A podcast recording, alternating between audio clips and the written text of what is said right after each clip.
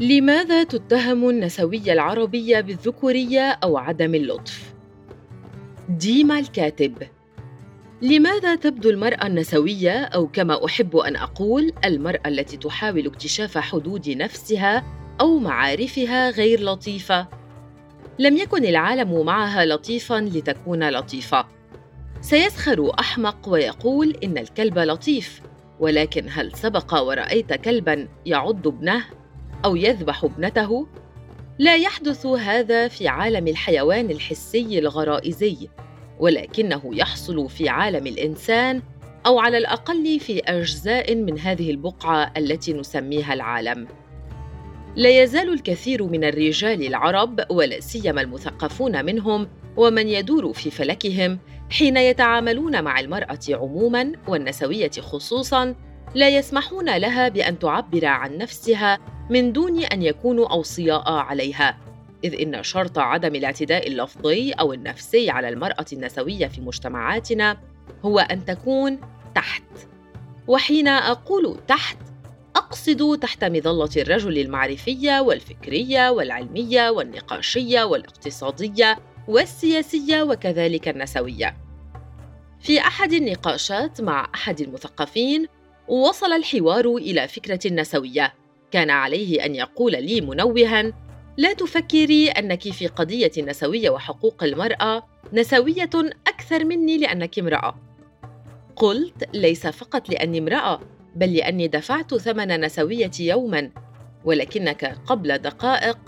قلت لي هل تهيمنين على الحديث لأنك أنثى مستخدما تعبير أنثى لوصف هيمنتي بدل وصفي بامرأة نديدة له؟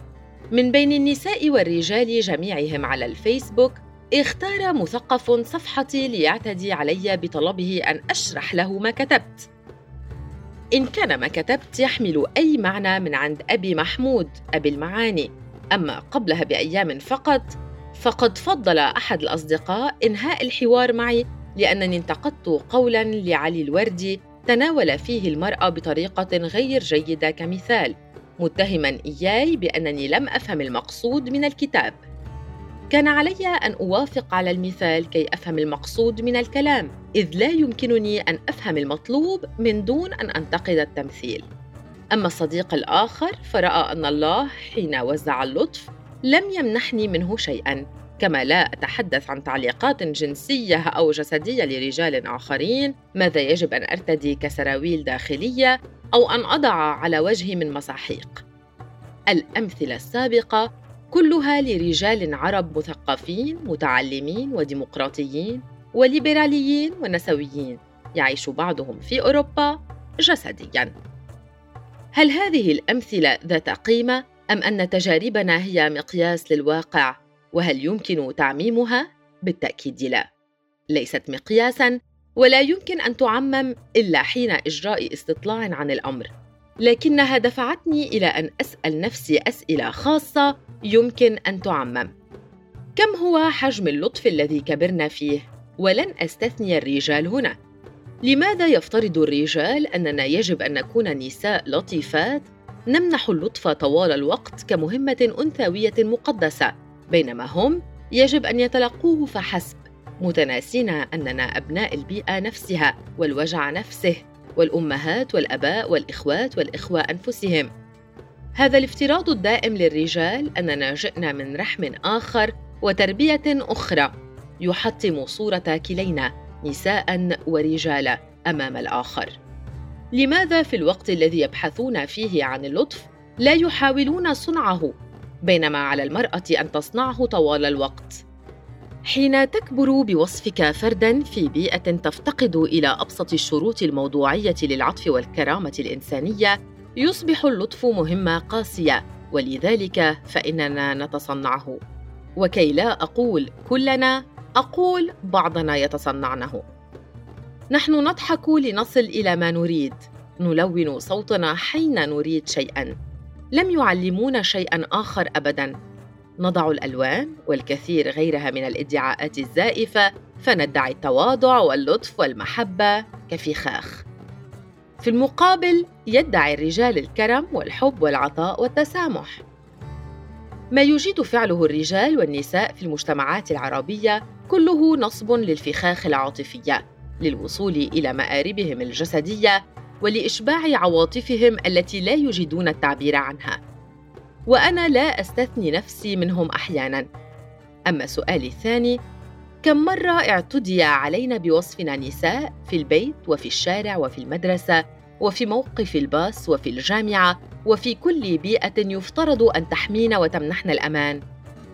أذكر أن أحد أساتذتي في قسم اللغة العربية عندما رأى فتاة تتكلم مع زميلتها لم يخرجها من القاعة بلطف أو يوجه إليها ملاحظة بل قال لها بالفم الملآن أدوسك بصباطي هون مثل ذبابة. كان من الممكن أن يكون الشخص المتعرض لهذا الموقف شابا ذكرا وليس المثال إلا لغاية وصف الثقافة الأمنية الإذلالية السائدة التي نكبر فيها نساء ورجال. لكن بوصفنا نساء فإننا مشبعات بها أكثر. هذه الثقافة الاجتماعية التي ترافقنا طوال حياتنا. منذ اليوم الأول الذي نخرج فيه من رحم أمهاتنا إلى اليوم الذي نموت فيه ولا تمنحنا خيارا آخر ابدا. هل يحق لنا أن نفتح أفواهنا بوصفنا نساء في العالم العربي؟ من حقنا أن نفتح ساقينا فحسب. هذا ما تعلمنا إياه أمهاتنا وأسرنا ومجتمعاتنا وحكوماتنا. نفتح ساقينا من فم ساكت لأي قضيب سيأتي. لا يهم أمن الخلف أم من الأمام تحرشا أم اغتصابا أم زواجا أم أم أم. ولكن لا أحد يطلب من الرجل أن يمسك ما بين فخذيه من فم ساكت بالطريقة ذاتها. ولأستبق أي تعليق من الرجال عن واقع الرأي في العالم العربي نحن متفقون تماما أن أفراد المجتمع كلهم رجالا ونساء ممسوحو الكرامة ومكمومو الأفواه من قبل السلطة القائمة سواء كانت سياسية أم عسكرية أم دينية. لكن السلطة الدينية بالتحديد التي اختار الأفراد اتباعها تماما مثلها مثل العرف الاجتماعي المهيمن.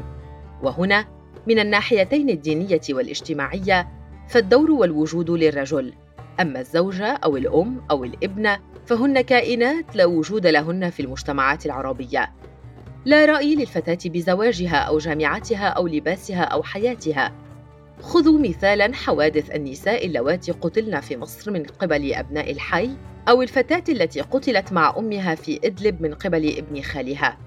أما الرجال في العائلة فلهم جميعهم رأي في حياتها وإذا تحدثت تكون العبارة جاهزة دائما. أنت ما خصك أنت شو بفهمك؟ المرأة قد ما تتعلم محلها بالمطبخ وبيت زوجها. إلى آخره.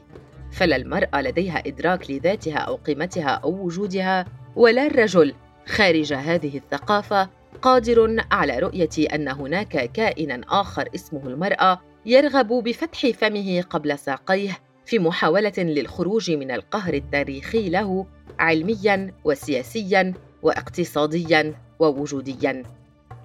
بالتأكيد الحوار ليس أساسا أو جزءا اصيلا من ثقافتنا. الثقافة القائمة على العنف والقمع وهنا يمكنني أن أتفهم أن الحوار الذي قد ينتهي بيني وبين رجل بشتمي أو بالإعراض عن الكلام أو بقول مفكره حالك بتفهمي قد ينتهي بين رجلين بالعنف الجسدي أحيانا وهو ما يشكل جزءا من هوية نحن التي يعيش فيها أبناء المجتمع. عاداتنا تقاليدنا حكومتنا طائفتنا ديننا شرفنا. هذه النال فضفاضة لا تسمح لأي فرد بالتنفس خارجها أو الكلام بغيرها أو حتى التمايز عنها. وتاليا فإن أي هوية مخالفة للفرد تعد تهديدا وتصبح هوية امرأة أو رجل مختلف خطرا يجب قمعه وإنهاؤه. لماذا يجب أن تتوقف النساء والرجال عن الكذب؟ يجب أن يتوقفوا عن الكذب وادعاء اللطف المزيف. وأسميه اللطف المزيف لأنه يحتمل الكثير من الامتهان لكليهما. فاللطف الحقيقي هو احترام الكائن الإنساني بما هو عليه من دون تزييف. تقول فيرجينيا وولف في كتابها غرفة تخص المرء وحده لو أن المرأة بدأت بقول الحقيقة لترتب على ذلك أن تنكمش صورة الرجل في المرآة ولانتقص ذلك من لياقته مدى الحياة. كيف يتسنى له بعدها أن يستمر في إصدار الأحكام وتهذيب البرارة ووضع القوانين وكتابة الكتب والتفاخر بملابسه وإلقاء الخطب في الحفلات والمآدب إلا إذا كان في استطاعته رؤية نفسه على الإفطار كل صباح وكل مساء عند العشاء أكبر من حجمه الحقيقي مرتين على الأقل. هل يقبل أحد بهذا الكلام؟ ربما نعم. وربما سيعد البعض أن ما قالته فيرجينيا اعتداء على الرجل ودعوه إلى تحطيمه. في الواقع الكلام الوارد هنا دعوة حقيقية إلى المساواة واحترام الكرامة الإنسانية للآخر. فالصدق هو التعبير الحقيقي عن أننا نقيم للكائن الآخر الإنساني اعتبارا فلا نجعله فوقنا ولا تحتنا بل متكافئا معنا تماما بما يسمح لنا بمعرفته وتقديره وتقدير أنفسنا.